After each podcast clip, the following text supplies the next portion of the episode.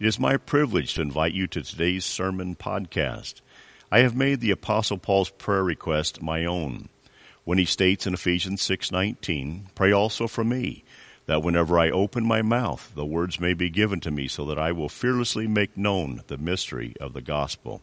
May today's sermon come alive to you and aid you in your understanding of God's plan for your life. Well, thank you, ladies. What a great uh, morning of worship it's been. Amen. Amen.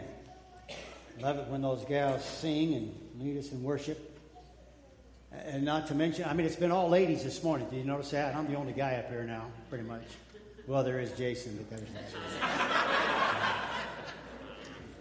And then, then you got Carrie over here. I love it when she does the Floyd Cramer thing. You know what I mean? You know Floyd Cramer, don't you? Well, what's the matter with you? Uh, you know, Carrie, you know Floyd Cramer, don't you? Yeah. You want to do a little Floyd Cramer for us?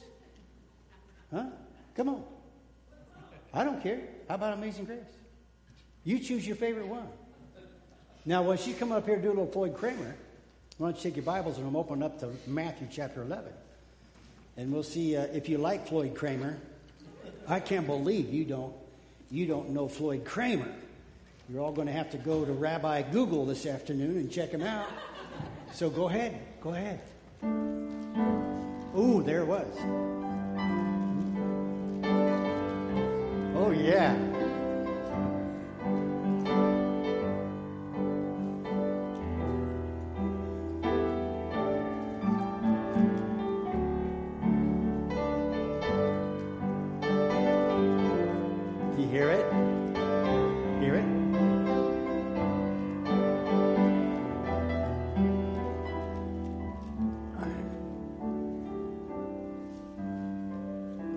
Just sing with you? Can we do a little singing with Floyd Cramer this morning? Here we go. Amazing grace, how sweet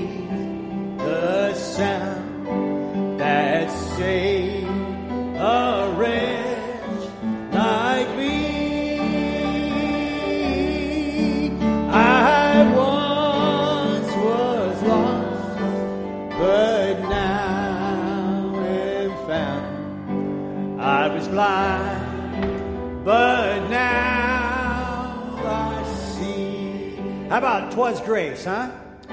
Twas grace had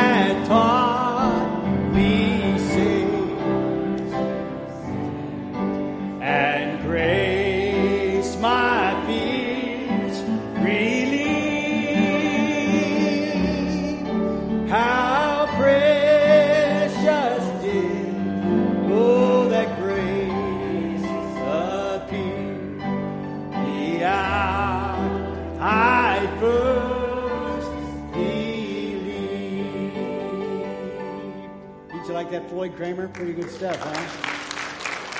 Yeah. Amen. Oh, I love that. Thank you, lady. God's given you a wonderful gift. And uh, you gals, when you lead us in worship, it's just a blessing. So thank you for ministering to our souls today. Well, thanks for being here today. You know, you could have stayed home, could have gone swimming in the river, done some fishing, maybe boating, but you come to church instead. So thanks for taking time to be with us. My prayer is that uh, by the time we leave, uh, God will have spoken to your heart. Uh, I, I, loved um, th- that. I've never heard that song, I don't believe, the gal sang. Let me tell you about my Jesus. Oh, that was a, that's what I call a money song right there. I mean, you can whip that one up, couldn't you? Man, I, I love that. But uh, thanks for being here. And, and if you've joined us by live stream, thank you for being here. Thanks for your faithfulness to the church in these days. By the way, this last Tuesday we had a good board meeting. Uh, don't have a whole lot to report except we had a good board meeting, okay? And uh, we got some names we're kicking around, praying. The board is working, and our job is to pray. Amen? So keep praying and uh, pray that it doesn't get any hotter while you're at it because uh, it's starting to warm me up south of heaven. It's getting pretty warm, over 100 this week, isn't it, Rich? Going to be over 100. Well, you're a farmer. You should know these things. I look to you for my you know, for my weather report. Okay, lets me down this morning. okay, I'll talk to this. Well, it's a pleasure being your interim pastor. And uh, Lynn and I are having good days with you. And I want you to know we're not worried about a thing. We trust the Lord day by day. And you're a real blessing to us. So thank you. And by the way, while I'm doing thank yous, uh, thank you for your support. Those of you who support us going to Africa. I know we gave a little update last week, but um, my land, uh, I would not be able to do what I do unless people just kind of came alongside some of the vision. But I've been thanking God all week long. I've been hearing from our African leaders. Uh, they continue to text me and message me and say thank you. So, on their behalf, thank you. Um, the water that you put in, the wells you supported, the foundations, the property, you did that and so much more that you don't even know that you participated in. And it might just be a little bit. But, uh, you know, it kind of reminds me of that guy that was walking on the beach. You ever hear about the guy walking on the beach? And there were thousands of starfish that have washed up in the sand on the shore. And they were baking in the sun and they were dying.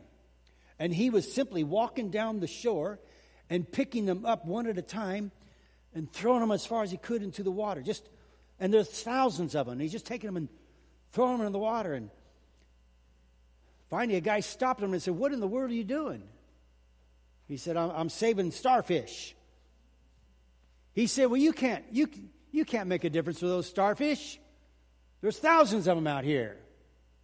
He bent over, grabbed one, threw it in the water. He said, Well, makes a difference to that one. Now, let me tell you, there are a thousand people without clean water. And when you put in one well, it saves a world of lives. Doesn't save the world, but it saves a world of lives. And if you lived in one of those villages and you were a woman, you would be thanking Jesus that a church by the name of the Nazarenes in Mountain View, Idaho, place you never heard of, cared enough to make a difference in their village. And it's not just their village. I've never seen one well put in that didn't amount to saving thousands, impacting thousands of lives. So you plant these seeds, and I'll tell you, um, it's been my passion all my life um, uh, and I've always had a, a, big heart for missions. Linda will tell you that. And uh, in fact, my, my daughter in law said, Dad, I think this is what God made you for. I've had people tell me that for years. I get on the, on the foreign fields. It doesn't matter if it's in South America, Ukraine, or Europe, or whatever. And I come alive because I want people to know that are non Americans that God loves them as much as He loves us. We just happen to be overly blessed. Amen, church? Okay, well, I better get to my sermon here sooner or later. Uh, I got a number of verses, just three or four, that I want to read to you. And then I want to talk to you about how I feel about the Word of God. And, and I'm positive, I'm positive I'm not going to have enough time this morning to uh, share everything on my heart, but I'll do my best. So um, uh, let's, let's read from chapter 11, and I'm going to start with verse 28. 28 is, I'm not going to comment on it really, but it is part of the text overall. And, and there's one verse that's really the, the zingers, um, and, and, and that is verse 30. So let's, let's start with 28. And thank you for standing in honor of the Word of God. We'll start with 28 and go to 30, Matthew chapter 11. These are the very words of Jesus. If you have a red letter edition, these, these words will be in red signifying that Jesus said these very words. Come unto me, all you who are weary and heavy laden or burdened. Here's the promise of Jesus to you. And I will give you rest. Hallelujah. Take my yoke upon you and learn from me. For I am gentle and I am humble in heart. Isn't that beautiful? For I am gentle and I am humble in heart. Thank you, Jesus. And you will find rest to your souls. For my yoke, well, it's easy. And my burden, it's light. Why is it sometimes we make the yoke of Jesus so heavy? When Jesus himself says, My, my yoke is easy, my burden, it's a light one. Oh, this moves me as I read it this morning. Maybe this isn't for you at all. Maybe it's for me. Maybe I need to be moved, and I am, by the gentle and humble heart of Jesus, who calls this old guy to give him rest. Now, Lord, thank you for your word. You've already anointed your word. Now, anoint our time together as we open your word, that we might see and hear and feel, that we might be able to touch the hem of the garment of Christ. And God, as that happens, as we've already sung, it's not, Lord, what we're doing, it's what you're doing in us. So I pray you would hide this messenger behind the cross, that we would see the Jesus of the cross, Jesus only. And we'll give you all praise, Father, because we want to go out of here changed people.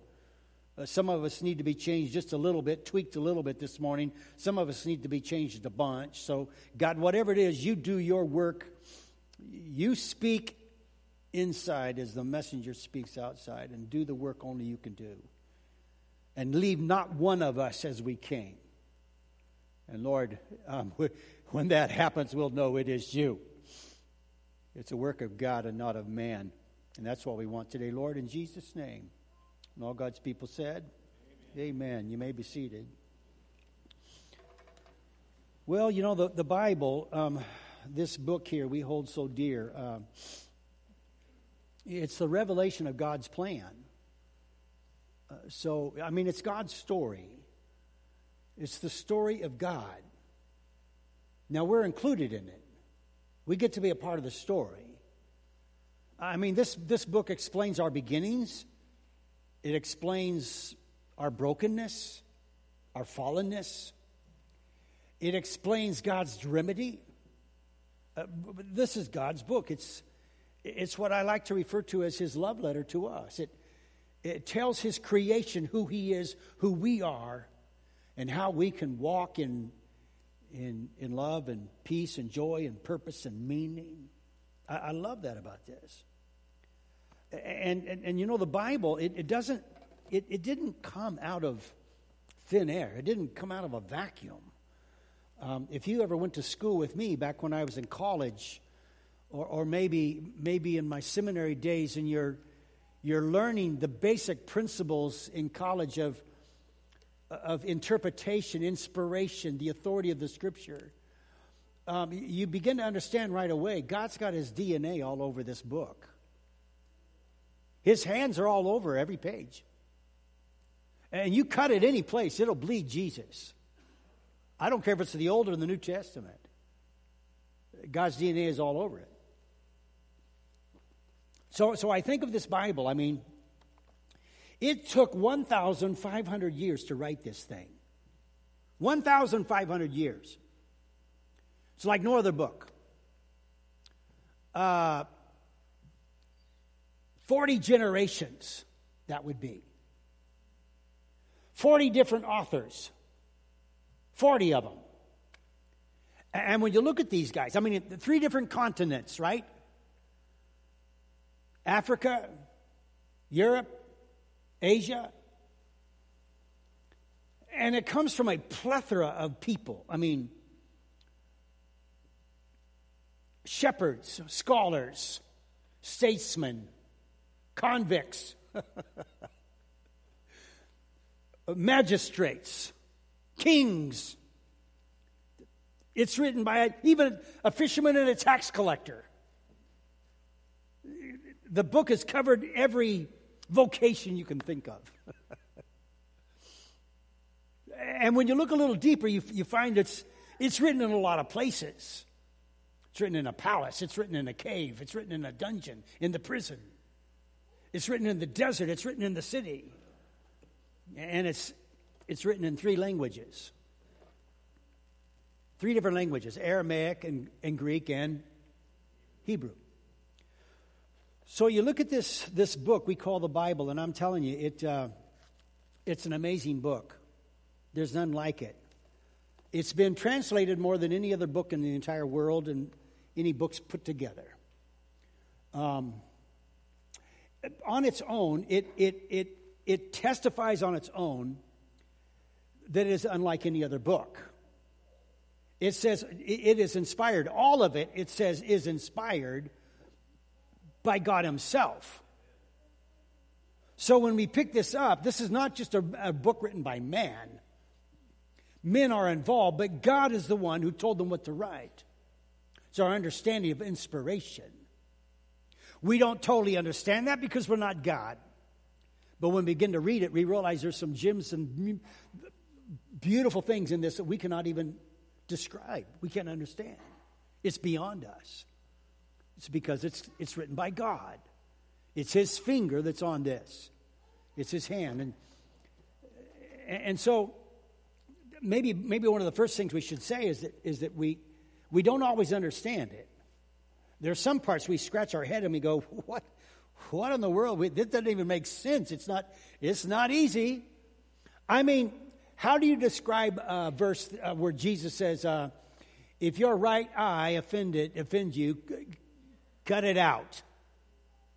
I haven't seen too many one eyed, left eyed Christians walking around here lately. Or your right hand. If, it, if your right hand offends you, cut it off. How, how do you describe that? I mean, I've been looking at you guys pretty, pretty closely, and most of you got your, both your hands. Has your right hand ever offended you? Well, mine has, but I'm going to hide it back here for a little bit while I'm talking. How about this one? If you, if you don't hate your father and mother, you, you are not worthy to be my disciple. Woohoo! That one will get you.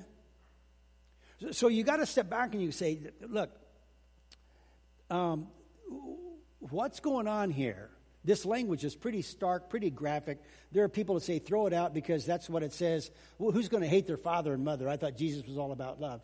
Well, the, the reality is you've got to understand that every single piece of scripture over 1,500 years, 1,500 years with 40 different authors, three different continents, they all have a home. These scriptures have a home. They come out of a context that is totally unlike other contexts.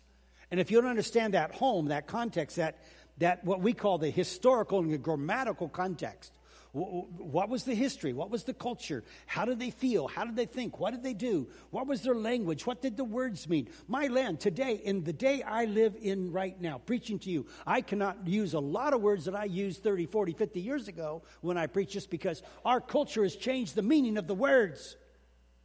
And many of them, hate to say, have been sensualized and sexualized. You just can't say them because it means something totally different than when I was a kid. And if that's true, uh, for us, how, how much more it is over all this time that this word has been written.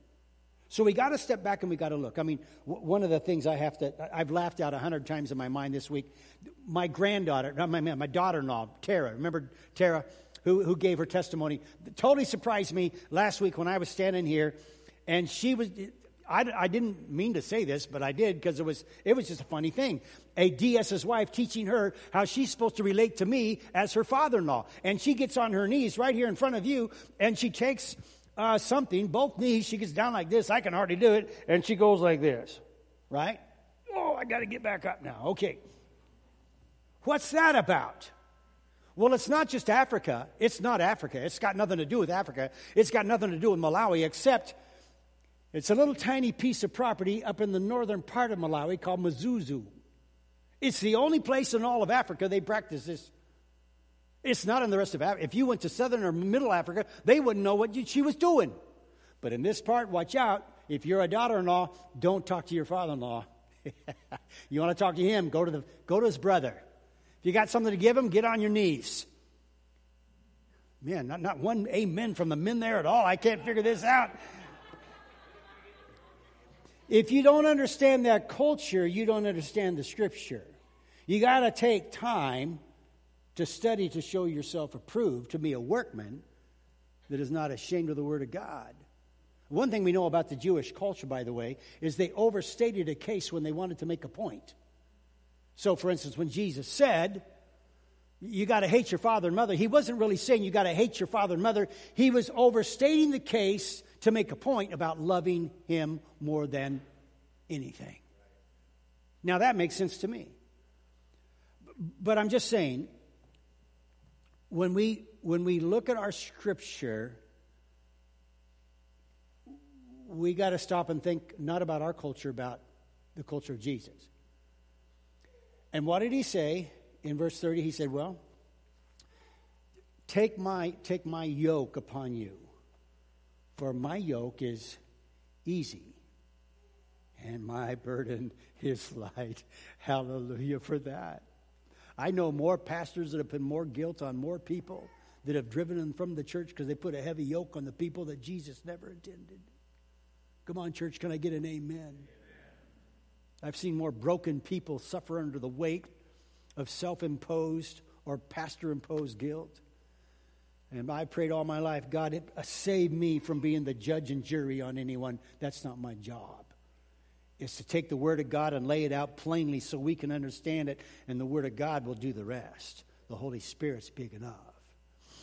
So take my yoke upon you. You know, if you spell that word yoke wrong, you're going to get the wrong picture. Google up yoke.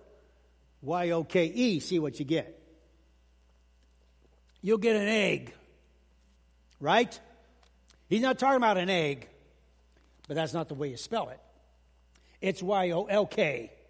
Let's start there. Take my yoke upon you. Is that right? Y O L K? How, how do you spell it? Y O K E. Sorry, okay. How do you spell the egg yolk? Y O L K. Thank you. All right. Man, I sure I'm glad you're listening this morning.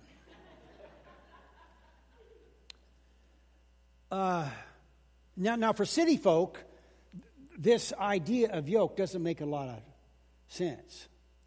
But for us who have been around animals, we, we understand a little bit more, maybe, what a yoke is. Um, I, I just happened to have one in my back pocket this morning when I came to church. It, it's, there are yokes of different varieties, but here's one that kind of explains it well.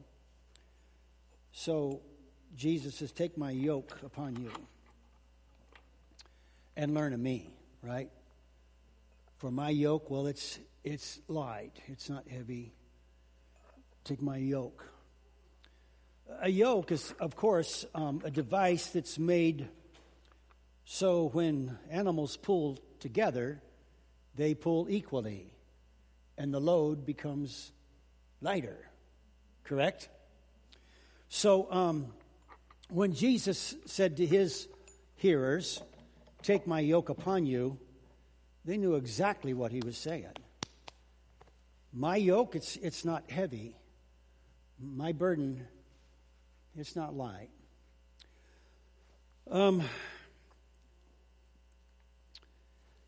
and, and to understand this, you almost got to start with Jesus, don't you? Jesus is a Jewish rabbi in a Jewish culture gathering Jewish disciples. He's not a Gentile. He's not French. He's not Hispanic. He's not European. He's a Jew.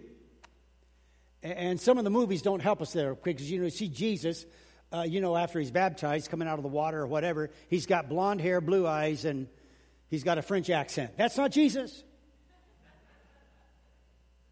So when you look at Jesus, Jew, Jewish people, you understand he's in the first century, and, and his world is different than ours. And he, and he lived in Galilee, and Galilee was an area that had a group of people. In fact, the people in Galilee, they believed that God spoke literally to, to Moses. Uh, Moses is only second to Abraham to the Jews. And they believe that God spoke deliberately, di- directly to Moses, and, and, and he gave him what's called the first five books of the Old Testament, right? the Torah, right? Genesis, Exodus, Leviticus, Numbers, and Deuteronomy. So we have five books of the Torah, meaning uh, instruction uh, or, or simply the way, and that's referred to as the law of Moses, which to this day is still very big to the Jews. It's also very big to Nazarenes, the law, um, the Torah, the law of Moses. And this law, what's really interesting in Jesus' day, it became the focus. It became the focus of all their education. So um, when kids went to school, they learned to read and write and to process their world through the law of Moses that God gave Moses. Does that make sense? Now, I know this is elementary to some of you, but, but for those that it's not, I mean, it's not that hard to understand that. I mean, in America, when you think about us in America, our schools, um, back in the 16, 1700s, when we, we started having schools in America, our schools, the, curriculum or the textbook was the Bible, the Old and the New Testament. So when a child was learning to read and they read, Thou shalt not kill, he knew that was God's law on humanity. And therefore, kids grew up with a moral context that would teach them, guide them, that murder was wrong. Furthermore, um, they learned that thou shalt not covet. And somehow, when they desired to have that bicycle of the kid next door, and they really wanted it so bad they were going to take it, they realized that they should not steal, they should not covet, leave that to God.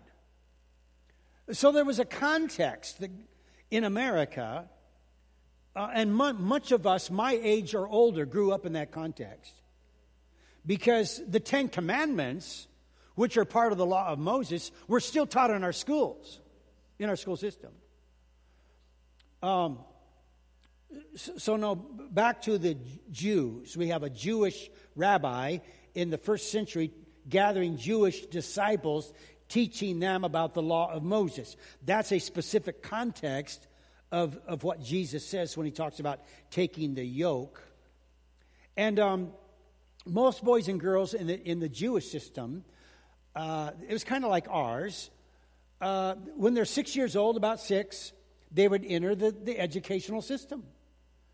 And so now Linda and I have a, have a little a, a granddaughter who's six, and uh, she's in uh, she, she's going into first grade this little gal she's learning to read and write um, so i get that because it's kind of like my own culture and, and they would enter this, this the local synagogue and they would be taught by a, a local rabbi or maybe a torah teacher and they would be taught how to read and write by reading the torah now, this is pretty amazing, and I'm going to try to go through this part just kind of quick if I can. But if you look at the back of your, um, your, your worship folder, I, I, threw something down here for you just, just to help because it's not the easiest thing uh, sometimes to figure out. When I start uh, uh, talking in hieroglyphics, I want to slow down just a bit. But, but, you know, the title of my message is Here's the God who believes in you. Here's the God who says, Listen, my yoke is easy, my burden is light. Um, coming to me. Just come. If you're tired, worn out, beat up, broken, come in. I'm going to give you some rest. Well, well here's, here's three levels of education that this guy was raised in, that he taught, that Jesus was, that he taught. And there's three levels here of education that I just want to throw out. The first is called Bet Sefer. Now I'm going to put them up here on the, screen, on the screen so you can see them. And I, I made a spot there if it helps you to write it down because we already know that when you hear things, you only learn, you only remember a certain percentage. Uh, if you see it, uh, you learn a better percentage. You learn it better if you see it. If you write it down, you really have a better opportunity to learn. So if you want to learn, I'd suggest take a pencil and paper and write it down unless you already know this stuff. So it's called Bet Sefer, and this represents the house of the book. So they enter the house of the book. They enter the house of the book at age six, and they go until about age 10, and they begin to memorize the Torah. Now, now think of this. Were you asleep when I said that? They're going to memorize the Torah age 6, 7, 8, 9, and 10. So for five years, they're going to focus not only on the Word of God, but on the Torah, the Old Testament piece of Scripture from Moses. And they're going to memorize Genesis, Exodus, Leviticus, Numbers, and Deuteronomy. Every word in the Old Testament they're going to memorize. now, we have Bible quizzing in the Church of the Nazarene, do we not? Uh, and, and I understand we're kicking that up a little bit more. Someone's got a passion to do that, and I'm loving it. Get the Word of God in them. Get, just get the Word of God in them. And, uh, and so this is called House of the Book because they're learning the book. They're, they're memorizing the book. I, I would not, even as a pastor, I would not want to go up against the House of Sefer uh, Bible quizzing team from Galilee. Would you? Well, some of you gals would, but not me. That's, that's not my thing. You're going to whip me. At the end of these, the, these five years, six, seven, eight, nine, ten, Beth Sefer, they, the best of the best now, uh, they move on. If you don't quite make the cut, you go back home and you get involved in, in whatever mom and dad does carpentry, uh, raising sheep, uh, whatever they do, you, you, you get involved in the home, in home life. But the best of the best, they move on up. And they go to the house of Talmud. Check this out. So the house of Talmud is the house of learning. So now they take Genesis, Exodus, Leviticus, Numbers, Deuteronomy, and they begin to learn everything that it means. They study it, they think about it, they've memorized it. And now they go through this process of kind of figuring out okay, uh, what, what, does it mean? Um, then the next, the next stage is, is Bet Talmud, T A L M U D, Bet Talmud. By the way, uh, just for fun, uh, this is not going to cost anything extra, I promise. Um, you understand the word bet, don't you? Because we have Bethlehem, right? Where Jesus is born, Bethlehem is the house of not meat, ham, bet, bet the house of bread, right? So all these bets are the house of, this is the house of the book, house of learning. Now we have Bet Talmud, which is the house of learning, and they're studying. But the best of the best of the best, they go on. However, if you're, if you're not the best of the best, you don't make the cut, you're not, you don't make the grade, you go back home, just like you did in, in the first level. You go back home and you, and you, be, you begin doing whatever dad does or, or whatever mom does. You, you get into the, the family business and you run the family business with mom and dad. But if you're the best of the best, then you go to the, this, you go to, you, you go to the house of, of Midrash. Now you begin to study, you interpret, you decide what it means, what it looks like. Um, what does this scripture mean? When, when, when, for instance, now this obviously, um, Jesus has not come around yet, but since I mentioned the scripture, um, you know, if your right hand offends you, cut it off. What does that mean? Does it mean cut it off literally? How am I going to interpret this? How am I going to use it? This is called Bet Midrash. And so they interpret the scripture, they do exposition, they break the scripture down, they study it. To this day, if you go to Israel, to this day, uh, maybe you've been there, you go to the Wailing Wall. And you stand in front of that great wailing wall. You see the men on one side, you see the men on the, the women on the on, on your right. If you're looking at the wall, they're on the right. If you're looking at the wall, the men are on the left. And to the left, there's a little door. You almost got to squinch down to get inside, and it opens up into a huge compartment of rooms look like caves, and there's other rooms split off, little rooms, and there's all these rabbis, there's these young men, and they're sitting there with the Torah, and they're going like this. They all have the phylactery on their head. They've got the Word of God on their head, and they're studying the Word of God to this day in the 21st century. It goes on. So now, the best of the best of the best, we're at, we're at the house of Midrash, the house of study, exegesis, explanation, understanding. If you don't make the cut, you go back home. But if you are the best of the best of the best, now you go out and you find yourself a rabbi. A rabbi you want to follow. And you choose a rabbi and you become his disciple. Well, actually, you apply. I want to become your disciple. I want to follow you. And, and when you think of a disciple in Jesus' day, um, uh, normally when we think of a, th- disciple, we think of someone who knows what you know. But in their day, it's a whole lot more than that. It's, it's someone who not only knows what you know, but they want to become what you are. Whatever you are, I want to be.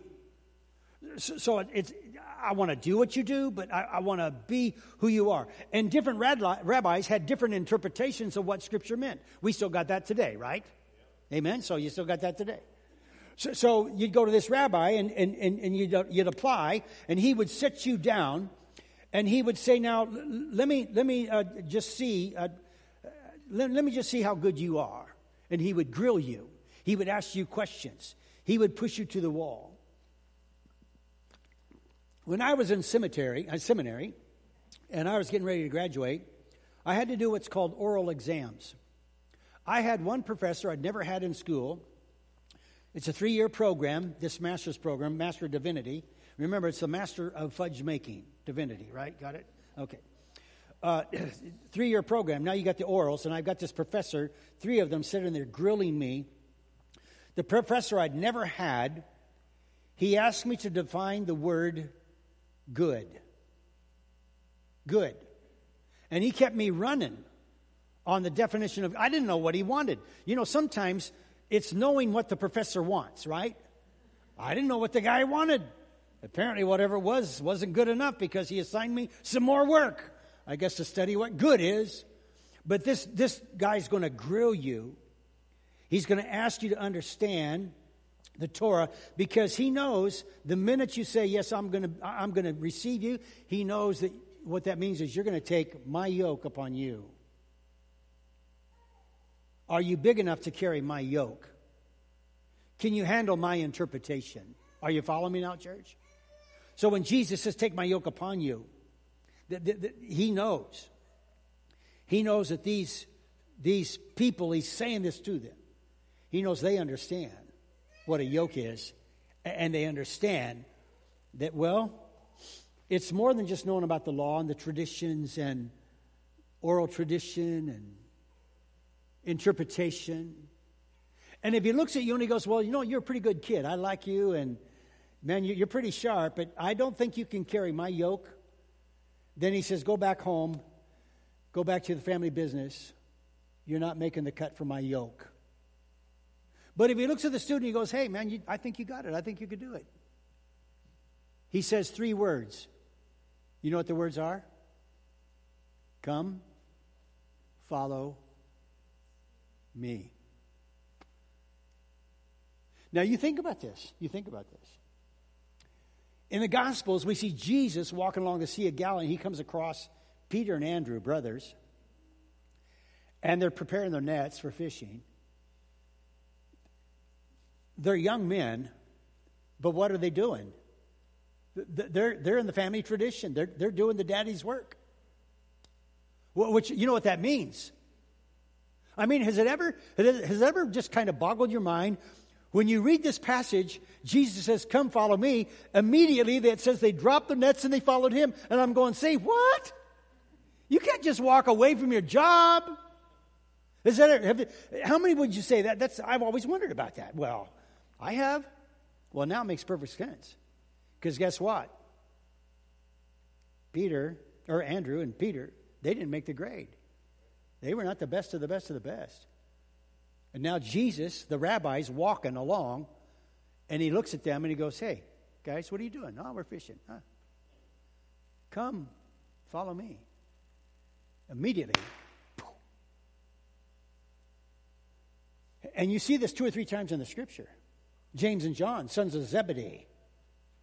Come, follow me. Immediately, they followed Jesus. They hadn't made the cut.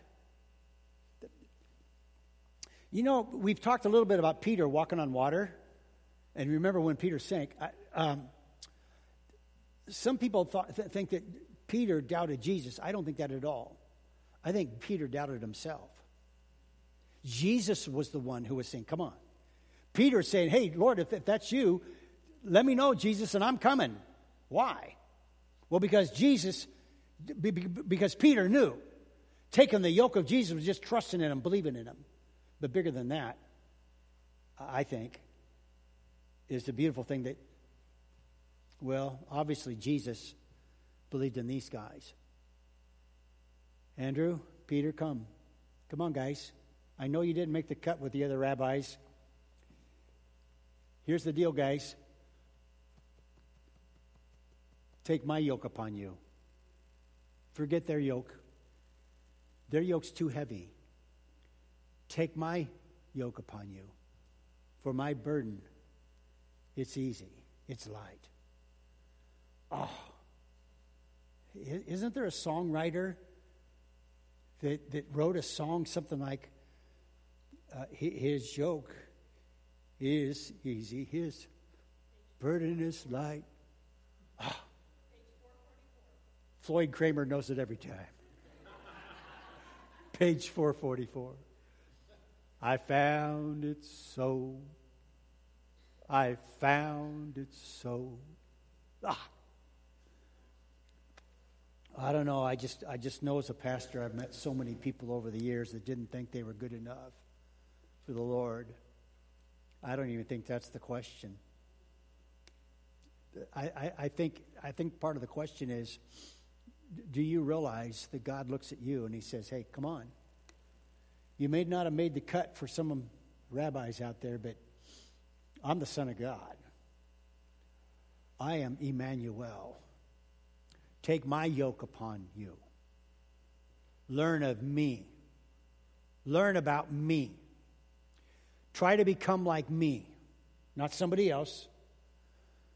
Because here's the deal when you do, you'll find out something about me. I'm not heavy handed. I love, I love what Jesus says here. I need this today. I'm not heavy handed. I, I am humble. Woohoo! This is Jesus, the Son of God saying, I am humble and I am gentle. I don't know what kind of God you serve, but I'd suggest you follow the God of the Bible when he says, I am humble and I am I'm not heavy handed. I'm not a heavy handed rabbi. My burden, my yoke, you put it on you, you'll find out it's it's easy. it's light. Oh, man, I think I'm going to get saved this morning all over again, church. You know, we used to sing another song uh, years ago, and we still do once in a while. Because it's the epitome, in my opinion, of, of this whole idea of Bet Sefer and Bet Talmud and Bet Midrash. Because remember, it wasn't just about doing, knowing, it was about being. Being like Jesus. So, one of my favorite of all, all the hymns we've ever sung is, Oh, to be like thee. Oh, to be like thee. Blessed Redeemer, pure as thou art. Come in thy sweetness Come in thy fullness, cast thine own image deep on my heart. Oh, I don't know. I think most of us here want to be disciples of Jesus. I'm just telling you, probably it's a whole lot easier than what most of us make it out to be.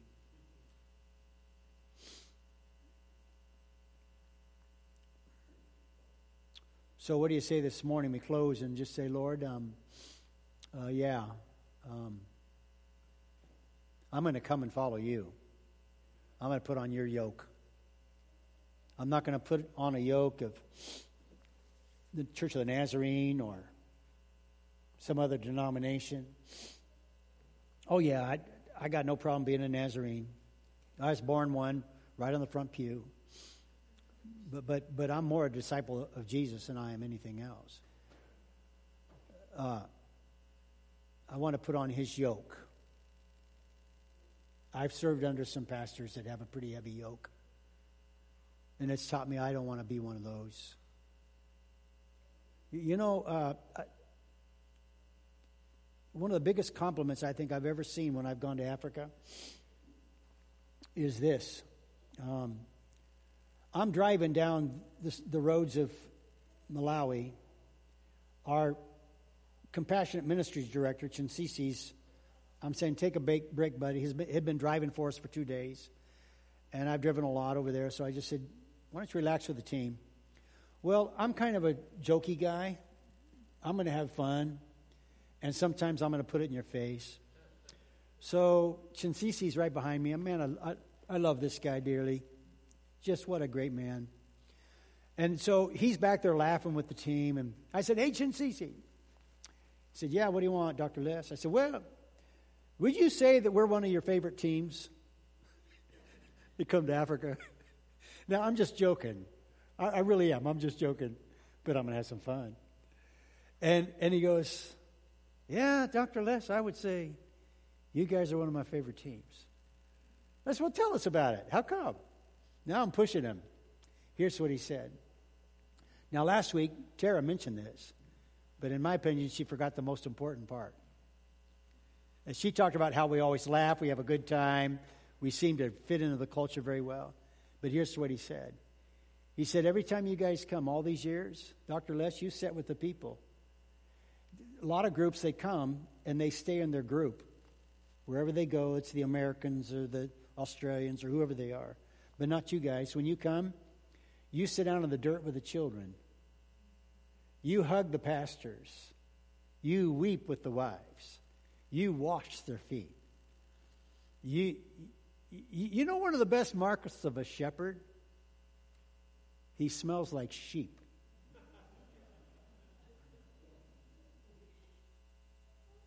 Now, I close with this. I close with this. It's a pretty cool illustration. You know, let's do it this way. Girls, would you mind? Would you mind? Come on up here, would you please? Come on, guys. All three of you. Come on, come on, come on.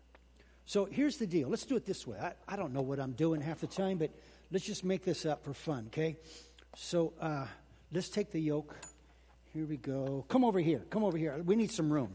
We need some room. Okay, get behind me. Get behind me. Okay, so here we are. Okay, grab the yoke. Come on, get a hold of the rope. Okay, here we go. Okay, we're gonna come on. Come on. What are we doing? We're walking together. Wherever I go, you go, right? So you see, rabbis, wherever they go, he's got a group of disciples behind him. And what you'll notice is wherever the rabbi steps, they step, right? What are they stepping in? Well, dust, dirt, yeah. And uh, they have a lot of animals, do they not, in that day? And the animals go where the people go, right? So what do you step in? Look, at I used to be in marching band, and we always follow the horses. I don't know why. But you, you couldn't watch where you're stepping. You are marching. And sometimes you step in it, right? And one of the, one of the phrases that developed in the first century was this May your feet be dusty and dirty with the feet of your master, with the dirt of your master. May you smell like him. Oh, that's the Jesus we want to be. You don't want to smell like me, church. You want to smell like Jesus. We want to smell like him. Amen? Amen. We want his dust to be on our legs, on our thighs, on our chest. Wherever we go, we want to smell like Him. Lord, today, we're looking at this yoke thing. And we're realizing, Jesus, you want us just to keep our eyes on you, walk with you, be close to you, listen to you, breathe your air, step in your dust. So it's all over us, it saturates our lives. Lord, that's who I want to give myself to today. The Jesus of the cross, who, even though he was God, he gave up his rights as God and he became obedient unto death, even the death of the cross. Oh, to be like you, Jesus. Oh, to be like thee, precious Redeemer, pure as thou art. My friend, today, I just encourage you to reach out to him. Say, Lord, I need you today. I need you right now. Would you step into my life and make me, make me new, make me fresh, make me more like you, Jesus? And I'll walk with you this week. I'll listen to your voice. I'll feel your touch. And Lord, by the end of this week, I'll be covered with your dust. And I'll give you praise because you have welcomed me. In Jesus' name. Amen, church. Amen. Let's go follow him. Amen. Have a great day in the Lord. God bless. You don't have to rush off. You can meet a new friend. Uh, you can say hi to somebody. Uh, take your time. We're going to leave the lights on, all right? I want to thank you for joining today's sermon podcast. You can find a copy of today's sermon, as well as other sermons, and the sermon outline from today on our church's website, www.mvcnaz.org. It is my prayer also that you will seek out a church home that recognizes the authority of the Bible.